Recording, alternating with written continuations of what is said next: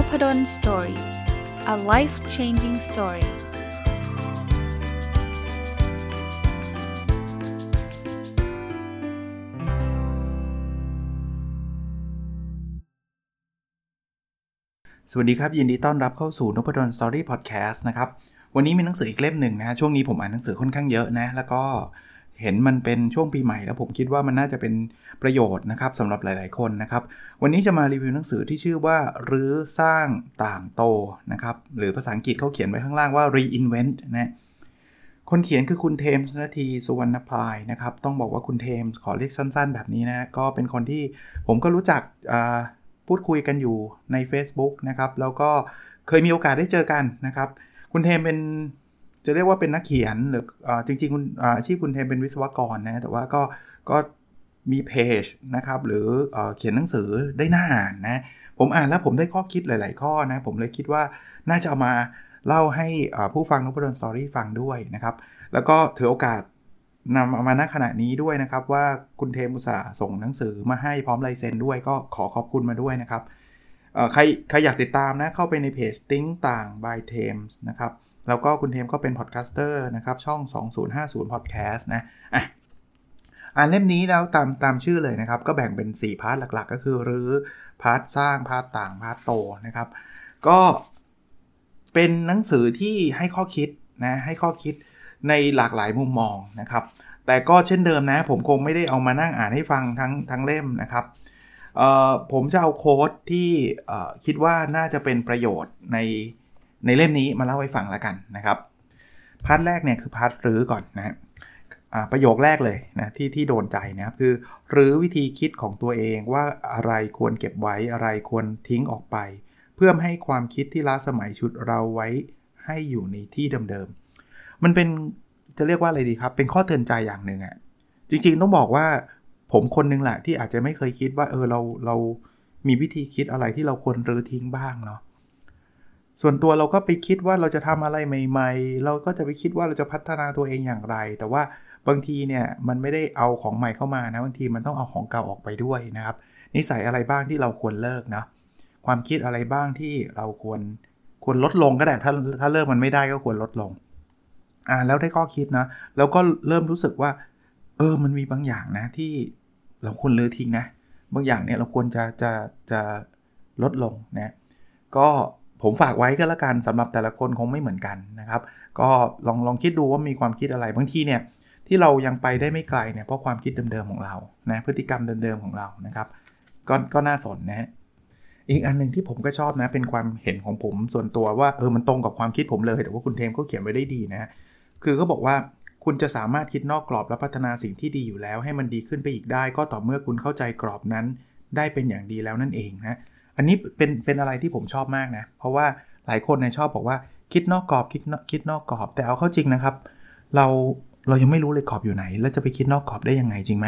เพราะนั้นผมผมสนับสนุนนะครับอย่างแรกเราต้องรู้กรอบก่อนถ้าเราไม่รู้กรอบเนี่ยเราจะคิดนอกกรอบไม่ได้นะคิดว่าเฮ้ยเราทำแบบนี้เนี่ยแปลว่าเราคิดนอกกรอบแล้วจริงๆไม่ใช่เลยนะครับมันอาจจะเป็นความคิดที่ไม่ได้เรื่องเลยก็ได้เพราะนั้นคนที่เขาเก่งๆเนี่ยที่เขาคิดนอกกรอบได้เนี่ยเขามีกรอบอยู่นะอ่าต้องบอกแบบนี้ก็มีกรอบอยู่นะเอางี้ผมผมยกตัวอย่างอีกหนึ่งตัวอย่างแล้วกันที่คนชอบพูดกันนะคืออย่าง Steve Jobs เนี่ยเขาบอกว่าเฮ้ยอย่าไปถาม customer ถ้าคุณถาม customer เนี่ยคุณไม่ได้อะไรหรอกคุณต้องคิดให้ customer เองเขาทำแบบนั้นได้เพราะเขารู้มาแล้วไงครับว่าการถาม customer มันเป็นยังไงคราวนี้ถ้าเกิดเราเราเปิดธุรกิจทำธุรกิจของตัวเองเนาะแล้วเราแบบโอ้โหแบบอินกับคำพูด Steve Jobs เลยว่าอย่าไปถาม customer แล้วเราก็ไม่ถามเลยฉันทำเองดิฉันระดับเราเจ๊งนะครับบอกตรงๆนะคือ Steve Jobs ทำแบบนั้นได้เขารู้กรอบของเขานะหรือเคสอย่าง Bill Gates Mark Zuckerberg ที่เรียนไม่จบอ่ะคือเขาเรียนไม่จบไม่ใช่เขาเรียนไม่ไหวคนละแบบกันนะครับเขาเรียนไม่จบเพราะเขารู้กรอบว่าก็การเรียนต่อไปอีก สามถึงสี่ ปีเนี่ยเขาจะมีภาพความรู้เป็นแบบนี้เขาเขาเก่งขนาดนั้นแต่ถ้าเกิดเขาออกมาตั้งแต่ปีสองเนี่ยเขาทำธุรกิจเนี่ยเขาจะได้เงินเท่านั้นเท่านี้พอเขารู้กรอบเนี่ยเขาเลยคิดนอกกรอบได้ว่าเอ้ยถ้างั้นฉันไม่จำเป็นต้องเรียนแต่ถ้าเกิดเราเป็นนักนักเรียนธรรมดานักศึกษาหรือนิสิตธรรมดาแล้วเราบอกว่าเฮ้ยมาร์ค ซักเคอร์เบิร์กมันยังเรียนไม่จบเลยฉันก็เรียนไม่จบบ้าง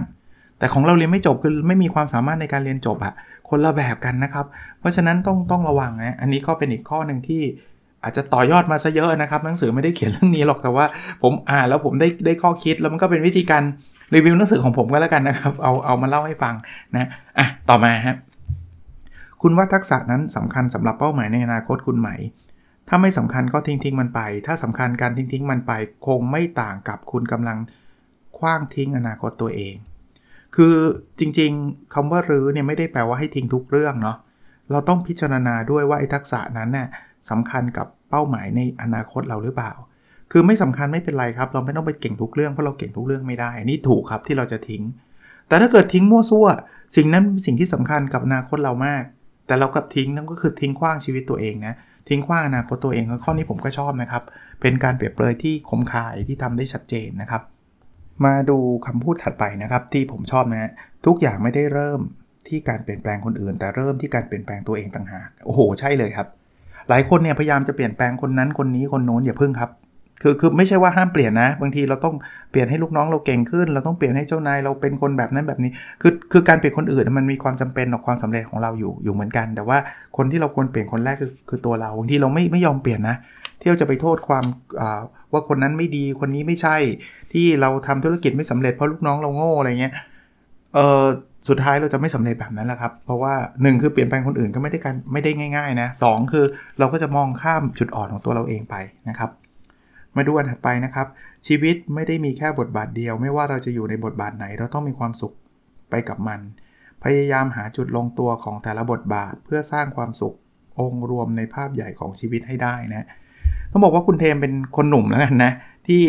ที่ได้คิดเรื่องนี้ได้เร็วมากนะผมผมชื่นชมเลยนะครับเพราะว่าปกติตอนหนุ่มๆเนี่ยเราไม่ได้คิดว่าอะไรหรอกเราเราก็ทำอะไรที่เราอยากทำอะเป็นผมอะผมก็มีทั้งช่วงที่แบบทำงานทำงานทำงานแบบ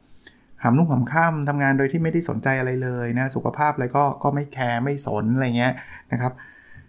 บซึ่งมามาตระหนักรู้นี่ตอนนี้อายุจะห้าสิบอยู่แล้วนะครับที่ผมรู้ว่าเอ้ยมันเราไม่มีบทบาทเดียวท่านสังเกตถ้าท่านฟังเมื่อวานนะไอ้ไอ้ โอ เค อาร์ ของผมอะในรายการ โอ เค อาร์ Weekly ที่ผมจัดใหม่เนี่ยผมถึงกับมี โอ เค อาร์ ข้อนึงว่าผมต้องมีชีวิตอยู่กับครอบครัวนะมีจำนวนวันอยู่กับครอบครัวให้ได้หนึ่งร้อยวันต่อปีอะเพราะอะไรป่ะเพราะว่าไม่งั้นเราไม่บาลานซ์ครับไม่งั้นเราจะมีโอกาสที่จะเอียงไปยังเรื่องงานเรื่องนู่นเรื่องนี้มากจนเกินไปนะครับนั้นคำพูดนี้กินใจนะและและชอบว่าเอ้ยเราต้องบาลานซ์คำว่าบาลานซ์ไม่ได้แปลว่าต้องเท่ากันนะนี่ผมเคยพูดไปแล้วทีหนึ่งนะครับคือเราต้องให้เวลาอย่างสมดุลนะนะสมดุลแปลว่าบางบางช่วงบางเวลาก็ต้องชะลอในบางอย่างลงให้เวลากับบางอย่างมากขึ้นนะครับอันถัดไปนะครับ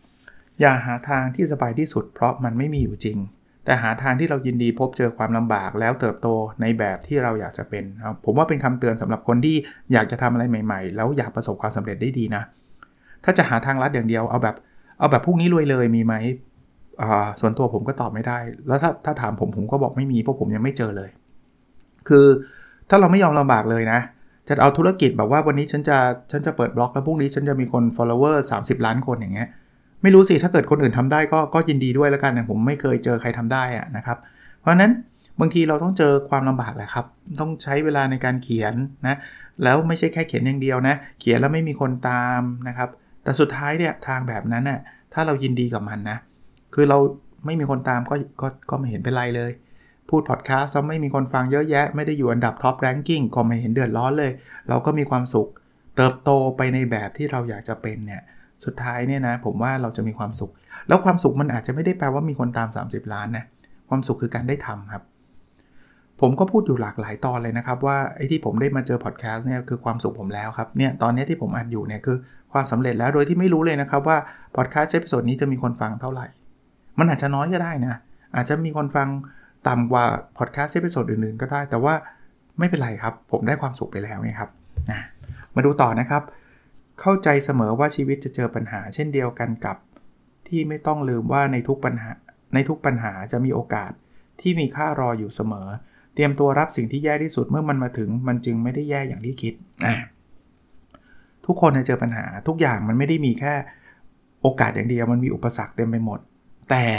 เมื่อมันมีอุปสรรคมันก็มีโอกาสคือคือมันมาคู่กันนะครับมันมาคู่กันเพราะฉะนั้นเนี่ยถ้าเราเจออะไรที่มันแย่นะตอนนี้ผมก็เป็นกำลังใจให้แล้วกันนะครับมันมันไม่ได้แย่อย่างที่เราคิดหรอกเพราะมันจะมีโอกาสบางอย่างเข้ามาด้วยเพียงแต่เราต้องคอยมองอยู่อะนะ ตอนนี้โควิดเนี่ยท่านคิดว่ามันอุปสรรคไหมอุปสรรคนะไม่ใช่เรื่องดีเลยนะแต่ลึกๆนะหลายคนเนี่ยได้ทำอะไรใหม่ๆแล้วเป็นการเปลี่ยนชีวิตเขาได้เลยนะมันเป็นโอกาสนะครับผมให้กำลังใจนะครับผมผมเข้าใจดีครับว่าแต่ละคนเอ่ออาจจะมีความยากลำบากดูมันมืดมนไปหมดแต่ลองลองพยายามนั่งคิดดีๆครับอย่าเพิ่งเสียใจอย่าเพิ่งเอ่อเศร้าเกินไปอ่ะคือเสียใจได้เศร้าได้นะท่านโดนเลย์ออฟจะบอกว่าห้ามเสียใจมันก็มันก็ไม่ใช่ที่ใช่ไหมแต่ลองคิดดูดีๆว่าเราจะทำอะไรต่อไปนะครับจุดนั้นอาจจะเป็นจุดเปลี่ยนที่ดีมากๆในชีวิตของท่าน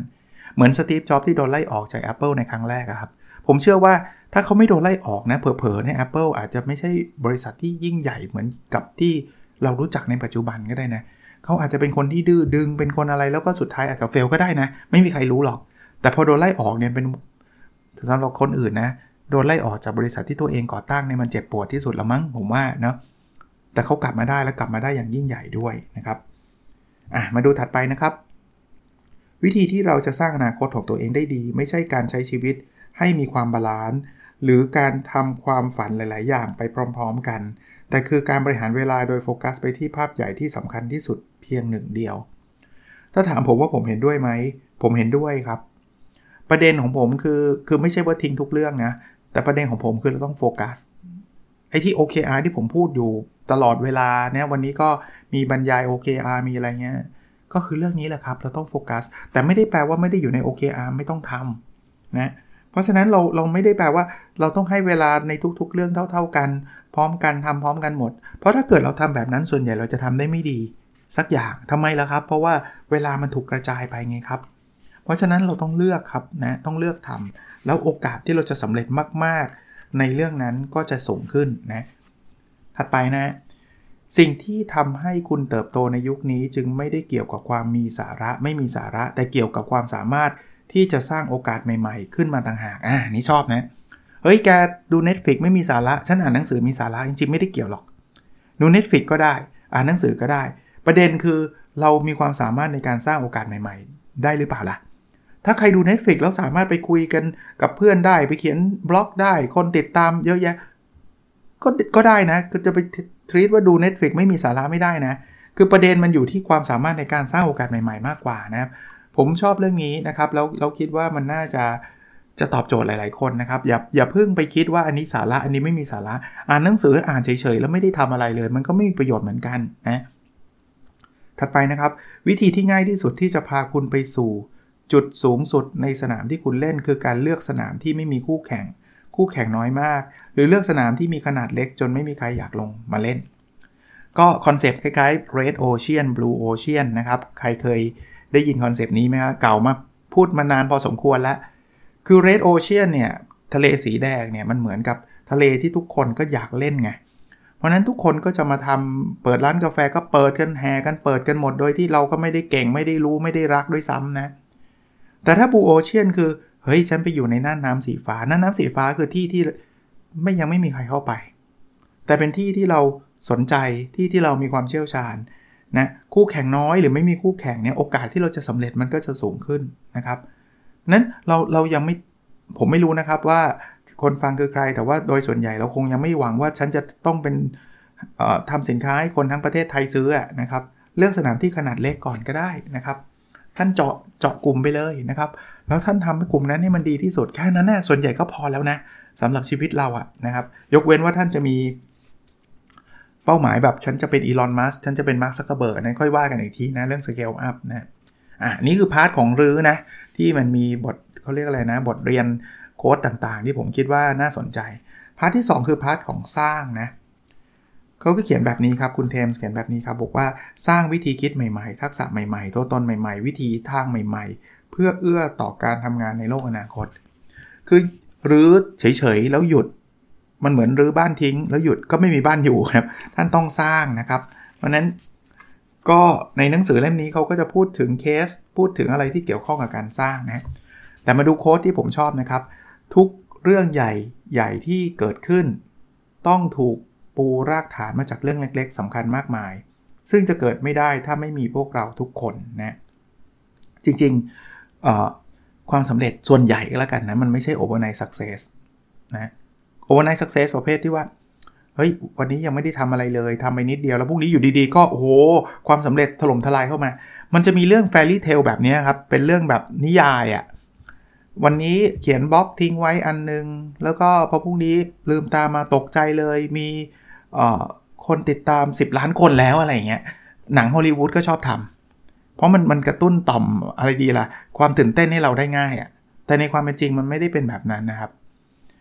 เจ เค Rowling ที่แบบเขียนแฮร์รี่พอตเตอร์ดูเหมือนกับว่าทีเดียวปุ๊บแล้วดังเลยแต่ก่อนหน้านั้นเขาลำบากมาเท่าไหร่เขาเขียนมาเท่าไหร่ก่อนที่มันจะเป็นแฮร์รี่พอตเตอร์นี่เขาแทบจะอดแบบไม่มีข้าวกินเลยอ่ะอารมณ์แบบนั้นเลยนะเพราะฉะนั้นเนี่ยเขาปูรากฐานมานะมันไม่ได้อยู่ดีๆแบบเขียนเรื่องแรกดังเลยทันทีอะไรเงี้ยแล้วมันมันมันไม่ได้ง่ายแบบนั้นนะครับแล้วบางทีก็ไม่ใช่แค่ว่าเราคนเดียวด้วยนะมันก็มีหลายๆคนที่มีองค์ประกอบมีส่วนช่วยทำให้เราเนี่ยประสบความสำเร็จด้วยนะครับถัดไปครับองค์กรใดๆที่คุณกำลังทำงานอยู่ด้วยนั้นเกิดขึ้นมาเพื่ออะไรนี่คือคำตอบที่คุณควรจะตอบตัวเองให้ได้เพื่อให้เห็นภาพว่าสิ่งเล็กๆที่คุณต้องใช้เวลากว่าแปดชั่วโมงต่อวันในการลงมือทำในทุกๆวันนี้คุณทำไปมันเพื่ออะไรกันแน่ถ้าใช้ศัพท์หรูๆหน่อยก็คือพันธกิจหรือมิชชั่นขององค์กรอันนี้เหมาะกับคนที่ทำงานประจำนะแล้วแล้วอยากที่จะประสบความสำเร็จในงานประจำที่คุณทำนะสมมุติว่าคุณทำงานในมหาวิทยาลัยธรรมศาสตร์ยกตัวอย่างนะถ้าเราทำไปวันๆเนี่ยมันก็จะแบบรู้สึกเฉยๆอ่ะอย่างแรกที่เราต้องต้องทำคือเฮ้ยธรรมศาสตร์ตั้งขึ้นเพื่ออะไรอ่ะผลิตบัณฑิตให้มีคนเป็นคนดีคนเก่งของสังคมยกตัวอย่างอย่างเงี้ยเราจะเริ่มอินแล้วว่าอ๋อที่เรายืนสอนอยู่ทุกวันเนี่ยเราทำเพื่อสิ่งนี้คือมันมันมันมองเห็นโกลชัดเจนเวลาเราทำอะไรแล้วมันมีภาพชัดเนี่ยนะโอกาสที่เราจะทำได้ดีมันจะสูงขึ้นจริงนะครับแต่ภาพชัดเนี่ยถ้ามันเป็นเจ้าของกิจการมันมันมันชัดกว่าไงแต่ถ้าเป็นลูกจ้างเขาอ่ะภาพนี้มันจะไม่ค่อยชัดจริงๆองค์กรเขาจะพยายามให้เราเข้าใจภาพเนี้ยนะแต่บางทีเขาก็อาจจะทำได้ไม่ดีหรืออาจจะไม่ได้ทำเนี่ยก็อย่าไปโทษองค์กรครับเราทำเองครับถ้าเราอยากจะเติบโตไปในสายงานที่เราอยู่นะไอ้นี่เป็นเป็นข้อแนะนำที่ดีมากนะครับถัดไปครับต่อให้สิ่งที่คุณทำมันจะเป็นสิ่งที่เงียบเบาเล็กน้อยในความรู้สึกนึกคิดของคนอื่นเท่าไหร่อย่าไปสนใจคุณรู้ว่าคุณทำมันไปทำไมคุณกำลังเป็นส่วนหนึ่งของการช่วยเหลือในโลกแบบไหนนะช่วยเหลือโลกแบบไหนจงรู้สึกภาคภูมิใจในความสำเร็จเล็กๆทุกวันที่มันจะดังก้องยิ่งใหญ่ในใจของคุณเองโอ้โหจริงครับคือเอางี้ยกตัวอย่างทำบล็อกเงียบเบาเล็กน้อยแปลว่าไม่มีคนมาไลค์เลยไลค์หนึ่งคนแชร์หนึ่งคนมีคนไลค์ก็เพื่อนเราเองหรือไม่ก็เป็นญาติพี่น้องเราเองอย่าไปสนใจครับคือผมพูดแบบนี้บางทีบอกอาจารย์ก็พูดง่ายสิอาจารย์มีคนไลค์เยอะไม่ไม่ตลอดเวลานะครับต้องบอกแบบนี้นะครับบางอย่างบางครั้งผมโพสต์ไปก็ไม่เคยมีใครมาสนใจแต่แต่เรารู้ว่าเราทำไปทำไมไงบางอย่างเนี่ยเราทำไปเนี่ยเราเราถึงแม้จะไม่มีคนไลค์นะมีแค่คนเดียวมาคอมเมนต์นะโหแบบถ้าใช้แบบคำพูดต้องขออนุญาตนะคือโคตรดีใจอ่ะคือต้องพูดแบบนั้นนะเพราะว่าเขาเขาบอกว่าอาจารย์อันนี้มันช่วยเขาได้มากอ่ะคนเดียวนะคนเดียวเลยนะคือมันไม่ได้แบบว่าโอ้โหมีอยู่ห้าสิบคอมเมนต์มาชื่นชมไม่ไม่เลยครับคนเดียวเลยครับไม่รู้ท่านท่านท่านต้องมีประสบการณ์ตรงนะท่านจะเข้าใจครับว่าสิ่งที่ท่านทำเนี่ยมันคุ้มค่าแค่ไหนอารมณ์แบบนั้นนะครับก็ภาคภูมิใจซะนะครับในความสำเร็จเล็กๆมีคนมาคอมเมนต์คนเดียวอาจารย์จะดีใจเลยนักหนาอาจารย์เวอร์ป่ะไม่เวอร์ครับเอาถ้าผมเวอร์ก็ ก็ ก็ยอมรับว่าเวอร์ก็ได้อ่ะคือคือดีใจอ่ะเอางี้แล้วกันนะครับอ่ะต่อไปครับความกล้าไม่ใช่การไม่มีความกลัวแต่คือการไปลงมือทำทั้งนั้นที่กลัวอันนี้เป็นคำคำพูดฮิตเลยฮะ feel the fear and do it anyway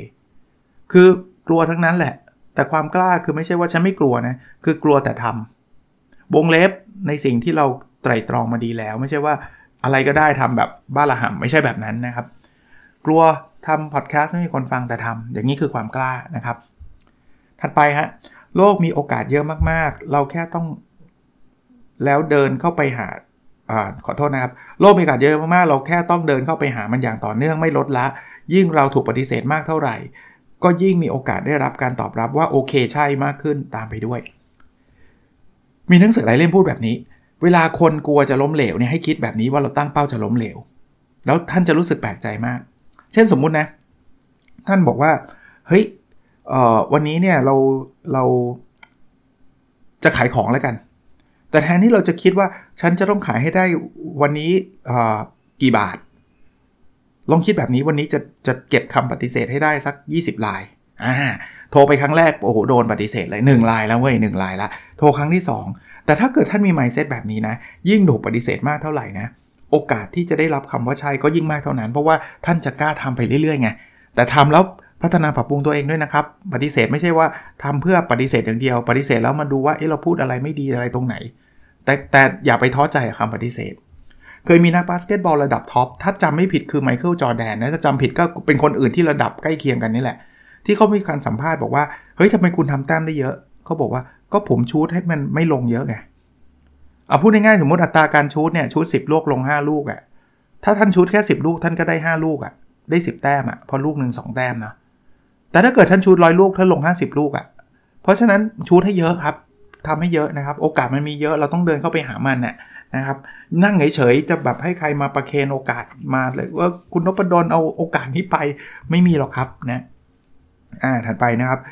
คุณจะเติบโตในการทำงานพัฒนาศักยภาพได้ก็ต่อเมื่อคุณทำงานที่ท้าทายศักยภาพของตัวเองเท่านั้นงานง่ายๆไม่เคยทำให้คุณเก่งขึ้นบ่อยครั้งยังทำให้คุณเบื่อจนหมดไฟจริงสุดๆวันนี้วันนี้ผมเพิ่งบรรยายเรื่อง โอ เค อาร์ นะอดไม่ได้พูดอีกแล้วเรื่อง โอ เค อาร์ คือผมบอกว่าตั้งเป้าอ่ะถ้าตั้งเป้าแล้วรู้ว่าทำได้แน่ๆจะไปตั้งทำไมล่ะครับคือถ้าทำได้แน่ๆก็ไม่ต้องตั้งแล้วเสียเวลาเปลืองหมึกจะไปตั้งทำไมถูกไหมมันต้องตั้งอะไรที่เราคิดว่าเราทำได้ยากสิแต่ไม่ใช่ว่าทำไม่ได้เลยนะทำไม่ได้เลยเราก็จะไม่ทำถูกไหมคิดว่าทำได้ยากเนี่ยมันจะทำให้เราเก่งขึ้นเพราะนั้น โอ เค อาร์ ผมจะพูดบอกว่าเราตั้งเป้าเนี่ยเราไม่ได้ตั้งเพื่อให้มันถึงนะเราตั้งเพื่อให้เราทำเราตั้งเพื่อที่จะเรียนรู้เพราะฉะนั้นไอ้ความยากมันสอนให้เราเรียนรู้เหมือนเราตีเทนนิสอะถ้าคุณชนะเขาเกมศูนย์คุณเปลี่ยนคู่แข่งเหอะ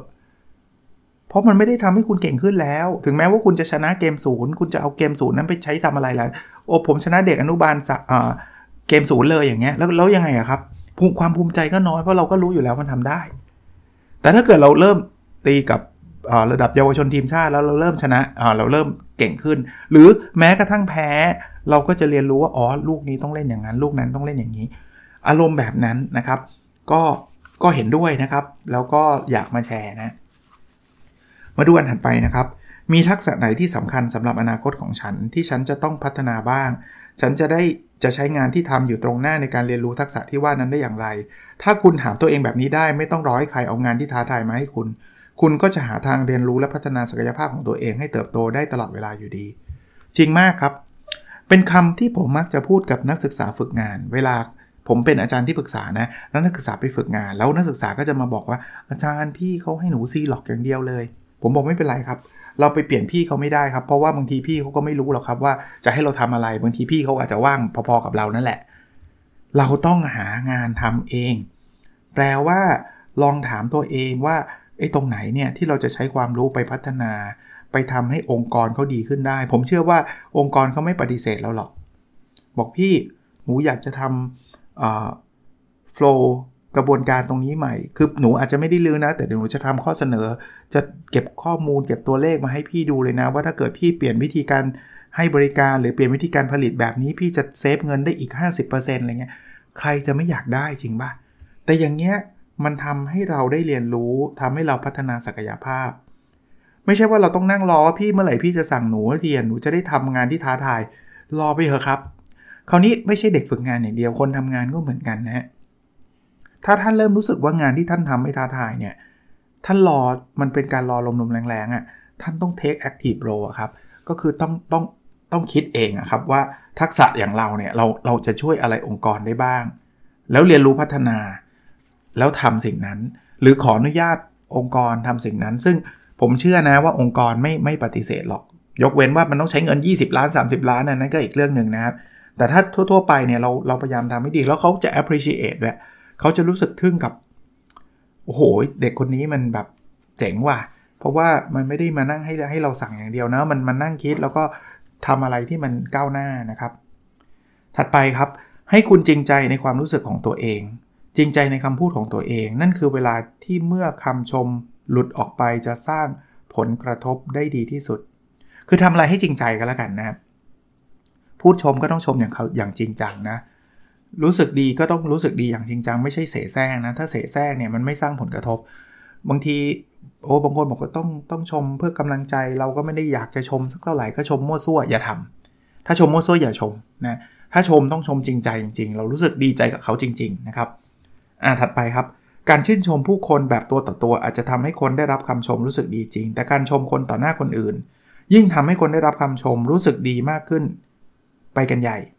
เพราะเขาจะรู้สึกเป็นที่เคารพรู้สึกว่าตัวเองสำคัญมีคนมองเห็นรู้สึกว่าเราช่วยเหลือผลักดันนั่นเองจริงฮะคือจำนวนคนเนี่ยมันเป็นมัลติพลายเออร์มันเป็นตัวคูณสังเกตไหมถ้าถ้าหัวหน้าด่าเราเนี่ยด่าเราคนเดียวเราจะไม่เจ็บเท่าด่าเราต่อหน้าเพื่อนๆอีกยี่สิบคนเนี่ยเจ็บมากอ่ะเพราะมันมีอีกยี่สิบคนเราอายไงเขาถึงบอกไงเวลาตำหนิอ่ะควรตำหนิหนึ่งต่อหนึ่งมากกว่า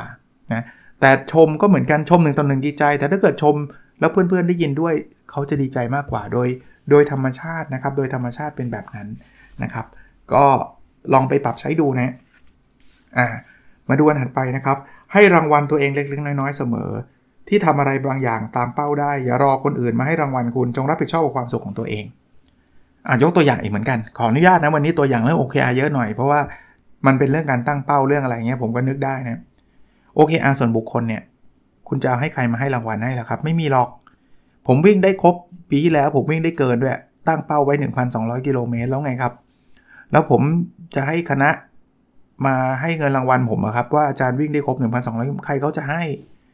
เพราะฉะนั้นเราต้องเป็นคนให้รางวัลตัวเองครับรางวัลตัวเองไม่จำเป็นต้องแบบว่าเป็นรางวัลที่จับต้องได้ด้วยนะคือแค่รู้สึกดีกับตัวเองก็ถือว่าเป็นรางวัลเล็กๆน้อยๆแล้วผมเนี่ยเดี๋ยวนี้ผมมีมี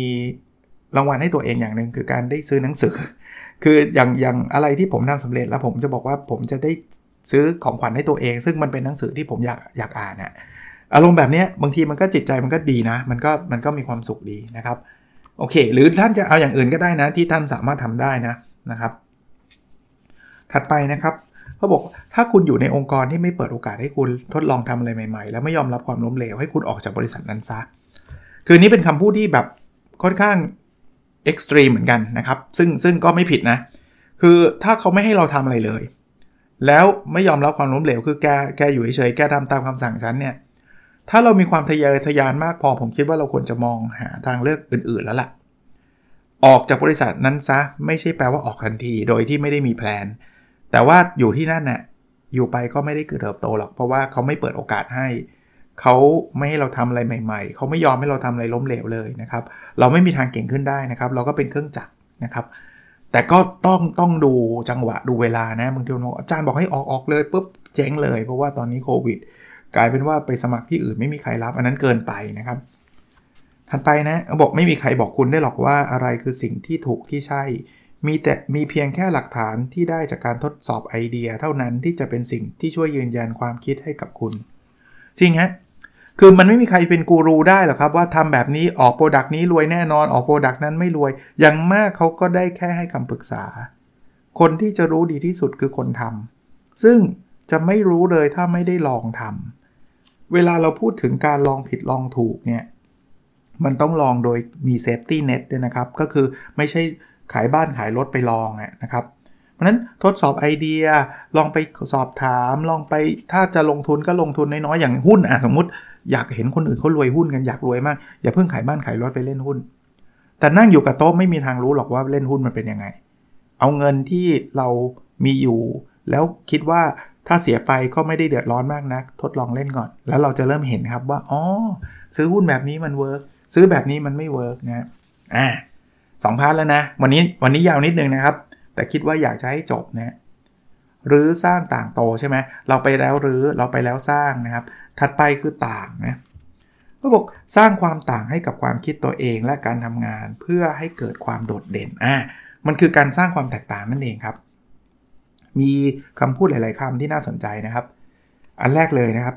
แท้จริงแล้วคำว่าผมแคร์คนอื่นมากมีความหมายเดียวกันกับผมมีความรักให้ตัวเองไม่เพียงพอคือบางคนเนี่ยจะต่างได้ยังไงเราเราต้องทำตามคนนั้นเดี๋ยวคนนั้นจะเสียใจคนนี้จะเสียใจผมเป็นคนแคร์คนมันอีกกลับหนึ่งนะคือแคร์ทุกคนยกเว้นตัวเองอ่ะคือเราไม่มีความรักตัวเองที่เพียงพอนะครับก็ก็ใช่เลยนะครับผมไม่ได้บอกว่าต่อไปฉันต้องเห็นแก่ตัวฉันต้องไม่แคร์ใครคือเวลาพูดแบบนี้มันมันเอ็กซ์ตรีมไปข้างใดข้างหนึ่งมันไม่ดีครับคือแคร์คนอื่นได้แต่ว่าต้องแคร์ตัวเองด้วยนะครับไม่ใช่ช่วยคนอื่นจนกระทั่งตัวเองเดือดร้อนนะถัดไปครับการเริ่มจาก การเข้าใจลูกค้าเอาตัวเองไปยืนอยู่จุดเดียวกับลูกค้าจะทำให้เราสามารถสร้างสินค้าและบริการได้ตรงกับความต้องการของพวกเขามากกว่าเสมอศัพท์ภาษาอังกฤษเรียกว่า empathy ครับคือบางคนอยากจะขายแต่ของอ่ะคือจะจะขายอ่ะฉันไม่สนใจหรอกว่าแกจะใช้แล้วมันจะมีประโยชน์ยังไงขอให้แกซื้อให้ฉันแหละอย่างงี้ไม่เวิร์กนะครับลองลองคิดในมุมของลูกค้าสิว่าลูกค้าจะได้ประโยชน์อะไรจากจากของที่เราขายถ้ามันไม่ได้ประโยชน์รับประกันได้ว่าของเราขายไม่ออกแน่นอนนะอ่ะมาดูอันถัดไปนะครับหลายครั้งเราก็เสียเวลาหาทางเอาชนะคนอื่นในเรื่องที่ไม่มีประโยชน์ไม่ได้สลักสำคัญต่อชีวิตซึ่งบ่อยครั้งลงเอยด้วยการทะเลาะเบาะแว้งบาดหมางและสูญเสียความรู้สึกดีๆที่มีต่อกันไปอย่างไร้สาระจริงเลยคือจะเอาอะไรล่ะครับระหว่างถูกกับมีความสุขถ้าอยากถูกผมแนะนำลุยทุกเรื่องไม่ว่ามันจะไร้สาระยังไงถ้าแฟนเราพูดอะไรที่เราคิดว่าเขาพูดผิดต่อสู้ให้ถึงที่สุดอย่างนั้นก็ได้นะครับแต่ท่านคงจะได้อยู่คนเดียวอะนะคือคือว่ามันไม่ใช่เรื่องที่มันเป็นสาระว่าแฟนเคยพูดคำนี้หรือไม่เคยพูดคำนี้ช่างมันเถอะเอาเป็นว่าเราเราคุยกันต่อดีกว่านะครับอันเนี้ยคือคือคำเตือนที่ดีมากๆนะฮะในในโดยเฉพาะในเรื่องความสัมพันธ์ไม่ว่าระหว่างกับเพื่อนกับแฟนบางทีนะผมเห็นนั่งเถียงกันหน้าดำหน้าแดงแล้วแบบเฮ้ยเรื่องมันไม่ได้เป็นสาระที่ต้องเถียงเลยเปล่าวะนะอ่ะยิ่งใช้เวลาทำให้ตัวเองรู้สึกสำคัญง่ายๆบนโลกออนไลน์มากเท่าไหร่ยิ่งเสียเวลาในการทำสิ่งที่สำคัญในชีวิตจริงที่ทำให้ตัวเองรู้สึกภาคภูมิใจจนไม่ต้องไปมองหาความสำคัญจากคนอื่นมาเติมความบกขาดพร่องในใจมากขึ้นเท่านั้นคือบางคนเนี่ยชอบจะแบบโพสต์รูปแล้วต้องมีคนไลค์เว้ยถ้าไม่มีคนไลค์ฉันจะเซ็งฉันจะโพสต์ใหม่ฉันจะต้องเขียนให้คนไลค์ฉันให้ได้คือเราทำให้เรารู้สึกตัวเองสำคัญบนโลกออนไลน์เนี่ยเราจะไม่มีเวลามานั่งทำอะไรที่มันแมทเทอร์จริงๆในชีวิตจริงเราอะไม่มีเวลามานั่งเขียนหนังสือไม่มีเวลามามาทำงานมาทำอะไรจริงๆเลยเรามีแต่ว่าจะวิ่งไปหาความสุขที่แบบว่างเปล่าอ่ะโอ้ชมแล้วก็แบบโอ้ยมีความสุขอะไรเงี้ยนะครับก็ใช่นะถัดไปครับชีวิตจะเดินไปข้างหน้าแบบที่ต้องการหรือไม่ขึ้นอยู่กับว่าคุณใช้เวลาในชีวิตอย่างไรจะเลือกเสียพลังให้กับเรื่องไหนคิดให้ดีเพราะพลังชีวิตและเวลาที่มีมีจำกัดเหลือเกินจริงนะครับก่อนที่จะทุ่มทั้งเวลาทั้งชีวิตเลือกก่อนไม่งั้นมันเหมือนที่คนที่หลายๆคนเขาเปรียบเปรยไงครับว่าเราใช้เวลาทั้งชีวิตในการปีนเขาจนจนกระทั่งเราถึงยอดเขาแล้วมันน่าเศร้าที่สุดเมื่อเรารู้ว่ายอดเขาอันนั้นเป็นเขาผิดลูกคือเซ็งเลยอ่ะคือขึ้นไปแล้วแบบเฮ้ยไม่ใช่ว่ะฉันไม่ได้ต้องการสิ่งนี้นะอ่ะมาดูถัดไปนะครับคนไฮเพอร์ฟอร์แมนซ์จะหางานใหม่ๆมาทำหรือถ้าไม่มีใครเอามาให้เขาจะคิดมันขึ้นมาเองคนไฮเพอร์ฟอร์แมนซ์จะแบ่งปันความรู้ให้กับคนอื่นแนะนำช่วยเหลือคนอื่นโดยไม่ต้องมีใครมาร้องขอเพราะฉะนั้นถ้าอยากเป็นคนไฮเพอร์ฟอร์แมนซ์นะข้อหนึ่งเลยนะหางานใหม่ๆไม่ต้องรอหามานะครับถ้าไม่มีใครให้งานใหม่ก็คิดมาอย่างที่บอกแล้วเก่งแล้วอย่าเก่งคนเดียวแบ่งปันความรู้แนะนำช่วยเหลือรับประกันนะครับรับประกันว่าเราจะเป็นคนที่ประสบความสำเร็จจริงๆนะครับถัดไปนะครับ always deliver more than expected นะคือแปลเป็นไทยคือให้ส่งมอบให้มากกว่าคนคาดหวังเสมอคือถ้าเราทำได้ beyond หรือมากกว่าสิ่งที่คนอื่นคาดนะเราจะกลายเป็นสุดยอดในฟิลนั้นนะนะไม่ว่าจะเป็นทำธุรกิจไม่ว่าจะทำงานนะทำให้มันเกินร้อยอ่ะนะครับเขาคาดแค่แปดสิบเราทำร้อยเขาคาดร้อยเราทำหนึ่งร้อยยี่สิบนะจะดีมากนะครับอีกอันนะครับคุณไม่ได้อยู่บนโลกคนเดียวสิ่งที่คุณทำทั้งหมดไม่ว่าคุณจะเป็นพนักงานประจำเป็นฟรีแลนซ์เป็นนักธุรกิจมันมีคนที่ทำแบบเดียวกับคุณอยู่ถ้าคุณทำไม่เต็มที่คุณก็แพ้คนอื่นตั้งแต่เริ่มต้นแล้วก็เป็นการสอนนะครับว่าทุกอันที่คุณทำนะคุณเปิดร้านกาแฟก็มีคนเปิดร้านกาแฟคุณอย่าคิดว่าคุณไม่มีคู่แข่งคุณทำเต็มที่หรือยังถ้าคุณหยุดนิ่งคุณไม่พัฒนาคุณก็โดนแซงแค่นั้นเองง่ายๆเลยนะครับอ่ะถัดไปครับส่งมอบผลลัพธ์ให้ได้มากกว่าที่เคยสัญญาไว้เสมอพูดแล้วต้องทำให้ได้ดีกว่าที่พูดนี่คือหนึ่งวิธีหนึ่งในวิธีที่จะสร้างความแตกต่างให้กับตนเองซึ่งตั้งอยู่บนพื้นฐานของความเชื่อใจไว้ใจซึ่งเป็นรากฐานสำคัญทำให้คุณเติบโตยิ่งใหญ่มากกว่าที่เคยเป็นก็อย่างที่พูดแล้วนะว่าถ้าทำให้มันดีกว่าที่เราพูดไว้เนี่ยแค่นั้นเขาก็ประทับใจละบางคนคิดว่าการสร้างความแตกต่างต้องทำอะไรที่คนอื่นไม่ทำไม่จำเป็นนะเอาแค่ว่าทำได้มากกว่าที่เราพูดอ่ะก็แตกต่างแล้วนะเพราะคนส่วนใหญ่เนี่ยบางทีชอบพูดมากกว่าทำพูดซะร้อยเลยทำห้าสิบ เราแค่พูดห้าสิบทำหนึ่งร้อยก็หรูแล้วนะเพราะฉะนั้นเนี่ยแค่นี้ก็แตกต่างได้แล้วนะครับมาดูอันถัดไปนะครับประสิทธิภาพในการทำงานจะลดลงแบบมีนัยสำคัญเมื่อคุณถูกรบกวนถูกเบี่ยงเบนโฟกัสไปโดยสิ่งรอบตัวต่างๆนะครับก็คือ distraction นั่นเองนะแต่ผมกำลังจะบอกคุณว่าการเบี่ยงเบนความสนใจนั้นไม่ใช่สิ่งที่แย่เสมอไปตราบใดที่เราใช้มันได้อย่างถูกวิธีคืองี้คือถ้าเกิดเราจะทำงานแล้วเกิด distraction เนี่ยมันมันคืออะไรที่ไม่ดีหรอกเพราะว่าเราจะทำงานไม่ดีแต่ว่า distraction มันก็มีข้อดีเหมือนกันคืออ่ะผมยกตัวอย่างนะจริงๆในในเรื่องนี้มีเคสของโอบามาตอนที่จะอะไรนะอ่าจะจับบินลาเดนน่ะนะครับก็ลองไปอ่านดูนะว่าโอบามาเขาไม่ได้แบบนั่งนั่งคิดในห้องประชุมอย่างเดียวนะครับเขาขอเวลาออกไปแบบไทม์เอาท์อ่ะแล้วกลับมาเขาตัดสินใจได้หลายครั้งหลายตอนตัวผมเองเนี่ยเวลาสตั๊กอ่ะคือจะเขียนหนังสือแล้วนึกไม่ออกว่ามุมนี้จะเป็นยังไงแต่ว่าที่เป็นมากที่สุดคืองานวิจัยเขียนแหมมุมนี้มันจะเขียนยังไงดีวะบางทีโดนคอมเมนต์มาแล้วแบบมันแก้ไม่หลุดอ่ะออกไปวิ่งออกไปขี่จักรยานนี่คือ distraction นะแต่เป็น distraction ที่ช่วยทำให้ผมกลับมาแล้วคิดออกหลายๆไอเดียที่ผมคิดออกคิดออกระหว่างวิ่งนะครับเอ่อถัดไปเป็นเป็นเอ่อสิ่งที่เรียกว่า first principle thinking ที่อีลอนมัสก์ชอบใช้นะคือเล่าเรื่องเรื่องราวให้ฟังนะครับอีลอนมัสก์เนี่ยเขาจะสร้างจรวดแล้วไปซื้อจรวดแล้วมันแพงนะเขาก็เลยไม่มีตังค์ซื้อเขาเลยมานั่งคิดใหม่คิดใหม่ตั้งแต่ต้นเลยเขาก็เรียกว่า first principle thinking มันคือการคิดหาหนทางแก้ปัญหาโดยพยายามโฟกัสไปที่หลักการตั้งต้นซึ่งเป็นพื้นฐานที่สำคัญที่สุดอะนะครับเป็นพื้นฐานที่สุดอะเท่าที่จะเป็นไปได้ว่าเอ๊ะจรวดมันต้องการอะไรบ้างแค่นี้แล้วใช้หลักการตั้งต้นนั้นเป็นพื้นฐานในกระบวนการคิดสร้างวิธีการแก้ปัญหาใหม่ๆขึ้นมาในแบบฉบับของตัวเองโดยไม่ยึดติดกับวิธีการหรือสิ่งใดก็ตามที่คนทั่วไปบอกว่าดีอยู่แล้วคือไม่ต้องทำตามใครครับแต่ต้องกลับมาว่าแบตเตอรี่มันทำหน้าที่อะไรจรวดมันทำหน้าที่อะไรแล้วเราจะทำมันยังไงจากศูนย์เนี่ยถึงแม้ว่าคนอื่นเขาจะทำแบตเตอรี่กันอย่างนี้ถึงแม้ว่าจรวดเขาจะทำกันแบบนี้เพราะนั้นอีลอนมัสก์ทำจรวดสำเร็จจากการที่คิดแบบนี้นะครับ first principle thinking นะครับคราวนี้จะทำแบบนี้ได้สำเร็จทำยังไงเขาบอกงี้ฮะการจะคิดแบบ first principle ให้ดีได้นั้นเราต้องมีความรู้ความเข้าใจตัวหลักการพื้นฐานที่จำเป็นในสิ่งที่เราสนใจให้ได้มากที่สุดต้องตั้งมาจากพื้นฐานความเข้าใจและความแข็งแรงในพื้นฐานที่มีแปลว่าจะทำแบบนี้ได้คุณต้องแน่นน่ะคุณต้องมีเบสิกแน่นก่อนไม่ใช่ว่าจะ first principle thinking อย่างเดียวแต่เบสิกไม่ไม่ดีไม่ได้นะครับก็ที่เราต้องเรียนเรียนกันทั้งหมดเนี่ยมันคือเบสิกที่เราควรจะต้องรู้นั่นเองนะครับอ่ะมาดูอันถัดไปนะครับเขาบอกว่าคุณต้องมั่วซั่วพาตัวเองไปลองหาประสบการณ์ใหม่ๆรู้จักคนใหม่ๆซึ่งคล้ายๆกับการมองหาตลาดใหม่แหละนะซึ่งประสบการณ์เหล่านั้นจะช่วยชี้ทางให้คุณทราบว่ามีทักษะไหนที่คุณอยากจะพัฒนาอยากจะเรียนรู้บ้างมีคนถามผมเยอะเลยว่าอาจารย์ผมยังไม่รู้เลยว่าตัวเองชอบอะไรผมว่าก็ explore ครับแต่ explore นั่งอยู่บนโต๊ะไม่รู้แล้วครับต้องลองทำลองพูดคุยลองพบปะ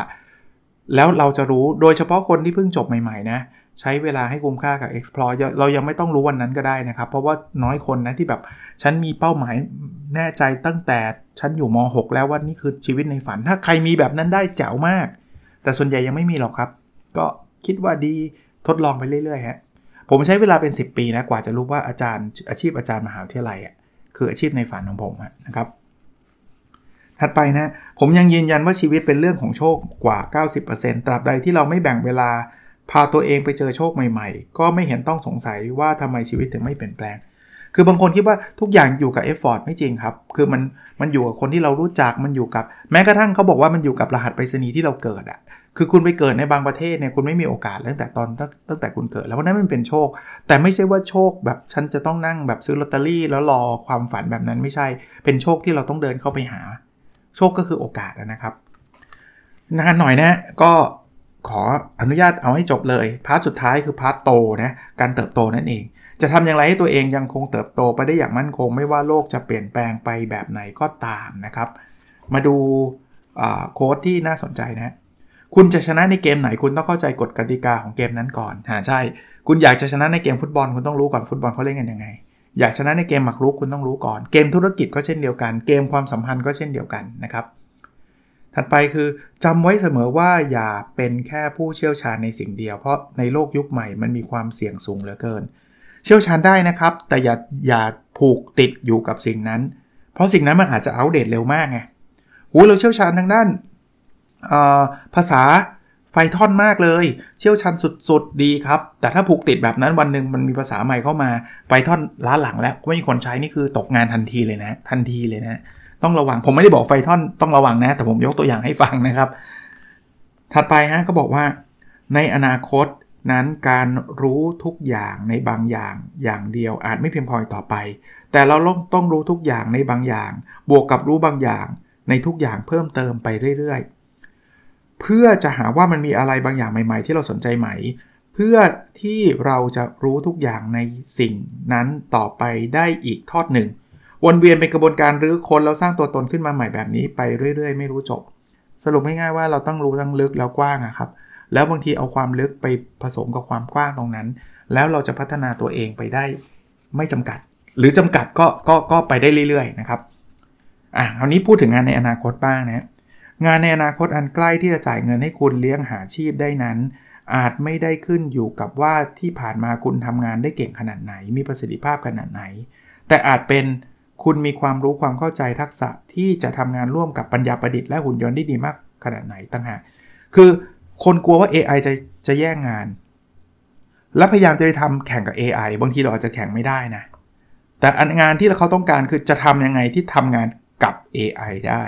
ไม่ใช่แข่งกับ เอ ไอ ได้นะกับ เอ ไอ ได้คือเอา เอ ไอ มาช่วยทำอะไรได้อะไรเงี้ยคนแบบนี้มีอาชีพต่อแน่นอนนะครับเมื่อเราพูดถึงประสิทธิประสิทธิภาพในการทำงานทุกอย่างจะวิ่งไปอยู่ที่หุ่นยนต์ทันทีเพราะเราสู้กับมันในเรื่องแบบนี้ไม่ได้สิ่งที่พวกเราทำได้ดีกว่าจริงๆคือการทำอะไรที่เสียเวลานั่นแหละชอบคำนี้นะคือหุ่นยนต์เนี่ยมันมันมีความมันทำได้เก่งกว่าเราทุกอย่างยกเว้นว่ามันมันเสียเวลาไม่เป็นเว้ยเรานี่แหละตัวตัวเสียเวลาเป็นนะครับจริงๆผมผมต่อยอดให้เลยเรื่องนี้นะข้อด้อยบางทีมันก็เป็นความสวยงามนะลองคิดภาพกีฬาก็ได้ถ้ากีฬามันไม่มีความผิดพลาดเลยอะเอาหุ่นยนต์มาเตะกับหุ่นยนต์มันเสมอกัน ศูนย์ ศูนย์ ทุกเกมจะสนุกเหรอเพราะมันไม่มีความผิดพลาดเลยไงมันเพอร์เฟคทุกด้านเลยไงแต่ที่สนุกเพราะมันมีแบบลื่นล้มเว้ยรับบอลแล้วลูกหลุดเข้าโกอย่างนี้ป่ะที่เราต้องการน่ะจริงๆสิ่งที่เราต้องการคือ unexpected หุ่นยนต์เนี่ยมัน expected อะคือมันมันทำทุกอย่างตามคาดหวังทั้งหมดบางทีมันก็ไม่ใช่นะอันนี้ก็ชอบนะครับถ้าคุณเอาดอกไม้ที่มีกลิ่นหอมไปวางไว้ในกองขยะมหึมาคุณจะไม่ได้กลิ่นหอมของดอกไม้เช่นเดียวกันถ้าคุณเอาขยะเหม็นๆชิ้นเล็กๆไปทิ้งไว้ในดงดอกไม้คุณจะไม่ได้กลิ่นเหม็นเน่าของขยะประเด็นเขาจะพูดว่าสิ่งแวดล้อมสำคัญนะครับคุณเก่งยังไงถ้าคุณไปอยู่ในทีมหรือในกลุ่มที่แบบเขาไม่เอาเรื่องเอาราวเลยเราก็ไม่ไหวอ่ะมันเหมือนดอกไม้ที่อยู่ในกองขยะอะไรเงี้ยนะก็ให้ระวังเรื่องนั้นไว้ด้วยนะครับ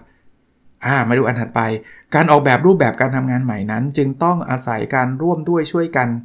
เพื่อให้แน่ใจว่าเราจะพยายามสร้างสวนดอกไม้ให้กับทุกๆคนได้จริงๆเมื่อกี้ไงฮะสวนดอกไม้แต่เราคนเดียวอาจจะสร้างได้ไม่ไหวนะครับเราต้องช่วยกันนะครับในการสร้างสภาพแวดล้อมในที่ทำงานให้มันดีอันถัดไปนะครับวันนี้คุณกำลัง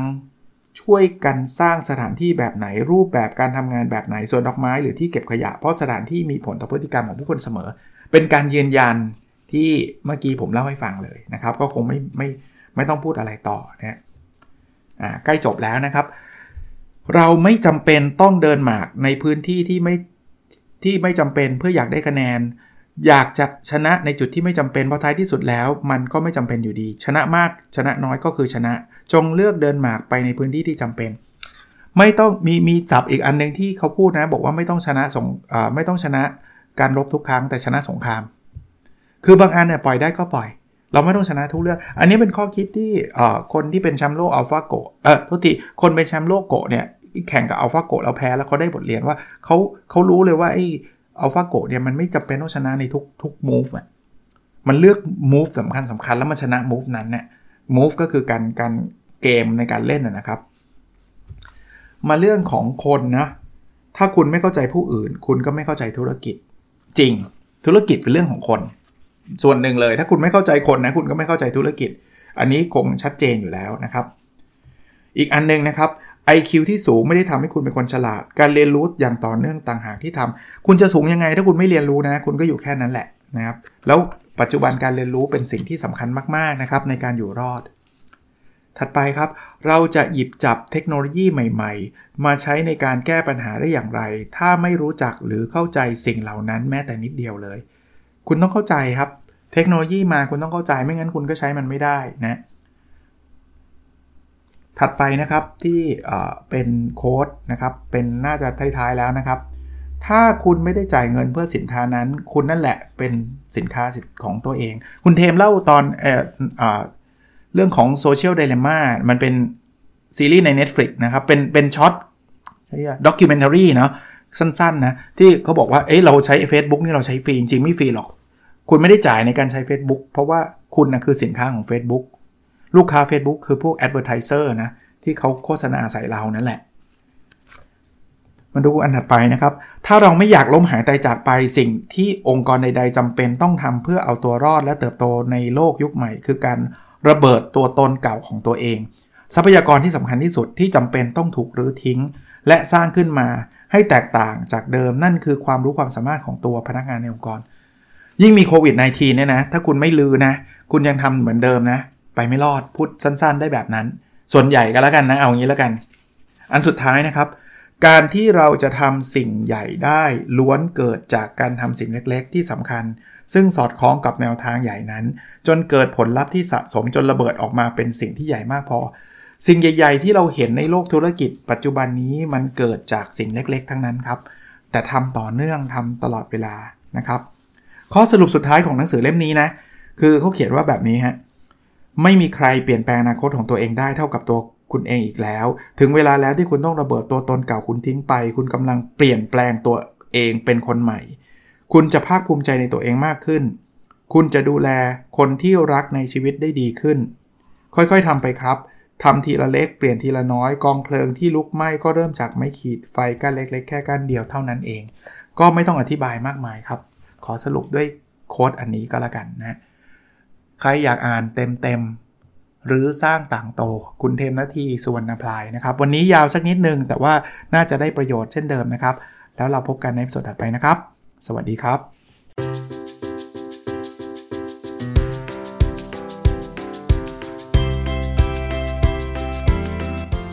Nopadon Story,